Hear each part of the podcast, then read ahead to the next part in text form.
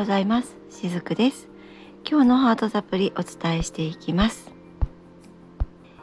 エネルギーの領域につながりレインドロップやセッションなどで根本から癒しをお届けしているスピリチュアルケアラーしずくがここでは学校や家庭では習わない日常で使えるスピリチュアルについて看護師業の傍ら福岡からお伝えしています。はい、ということで、えー、今日のハートサプリお伝えしていくわけなんですけれども、えー、今日お伝えしていく内容は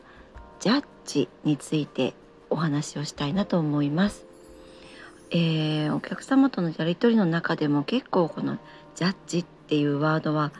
比較的多く出てくるものでもあったりします。っていうのもそのスピーチャル界の中ではジャッジをやめましょうとか、まあ、ジャッジがどういうふうなことを引き起こすかみたいなことって割と言われがちなんですね。なのでなんとなくこう無意識のところにもう皆さんの中にジャッジっていうこのワードが、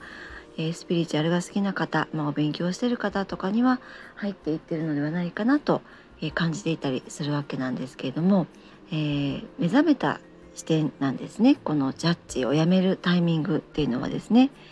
その目覚めた視点、まあ、それはその魂の目線っていうふうにも言えるかと思うんですけれども、えー、そこから見れば全てはニュートラルその中立な関係なんですね。このニュートラルな視点から人生っていうのは開かれていきます。えー、以前ありましたそのとある方との会話を例に出しますと、えー、その方はですねその陰謀論を語ることですごく必死になっていらっしゃったんですね。えー、コロナは全く全て嘘だっていうのに始まってそのうちどこどこのあの人はとんでもないやつだみたいにそのごく身近な人に対する思いっていうところをすごく一生懸命話しておられたわけなんですけれども、えー、そして最後に私はまあそれは男性だったんですけれども彼に、えー、聞かれたんですね。どう思う君みたいに聞かれたんですよ。でまあどう答えたかっていうのはまた後ほどお伝えするんですけれどもこのこの方とこの方のこうやり取りを聞いていて、え気づかれたことがあったりしませんか？あのこれはですね私の大の苦手とする会話ジャッジルームに私は入っていたわけなんですねその時。そしてまあこれ私が今勝手に名付けたんですけれどもこのジャッジルームってなんか昔よく女子が集まるとできるその34人のグループそういった中でよく聞いてこなかったかなと思うんですね。でこの放送を聞いてくださってる方女性の方がほぼほぼ多いかなと思うんですけれども女性が3人4人集まると大体こういうこう人の悪口が出てきたりしたりすると思うんですね。まるまるちゃんはなんとかだよねみたいな感じでですね。で私もこれが本当にあの小学生の頃から大の苦手だったんですね。もうそんなの聞きたくないってこう人のことなんてもうどうでもいいっていうようなタイプだったのでもう本当に嫌だったんです。だからそういったこうグループどのグループにも属さずどちらかというと一匹狼みたいな感じでいつも一人でいるか、まあ、いても一人私ともう一人二人ぐらいでいたわけなんですね。でここでその先ほどの方とのやり取りに戻ってじゃあ私はこの方にどう答えたのかっていうと「あなたにとってはそうなのね」ってただそれだけを言ったんですね。えー、そのほとんど多くの方っていうのは無意識に外の世界に悪魔っていうものを置いてそして自分は良き人だっっていうふうに考えていますけれどもその奥には常に深い罪悪感と傷が共存していたりするんですね、えー、そしてそれに気づかないままでいると何かに依存してしまったり強くやる気をなくしてしまって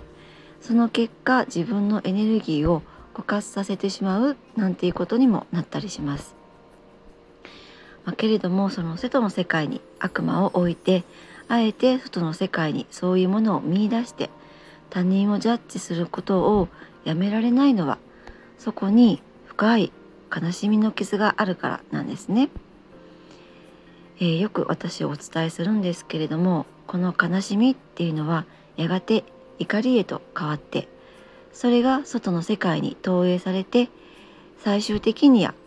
世界は敵だらけに見えてしまう、まあ、そういったこともあったりします。だからこそ何か理由はないけれども人が怖いなんていうことも起こったりするんですね。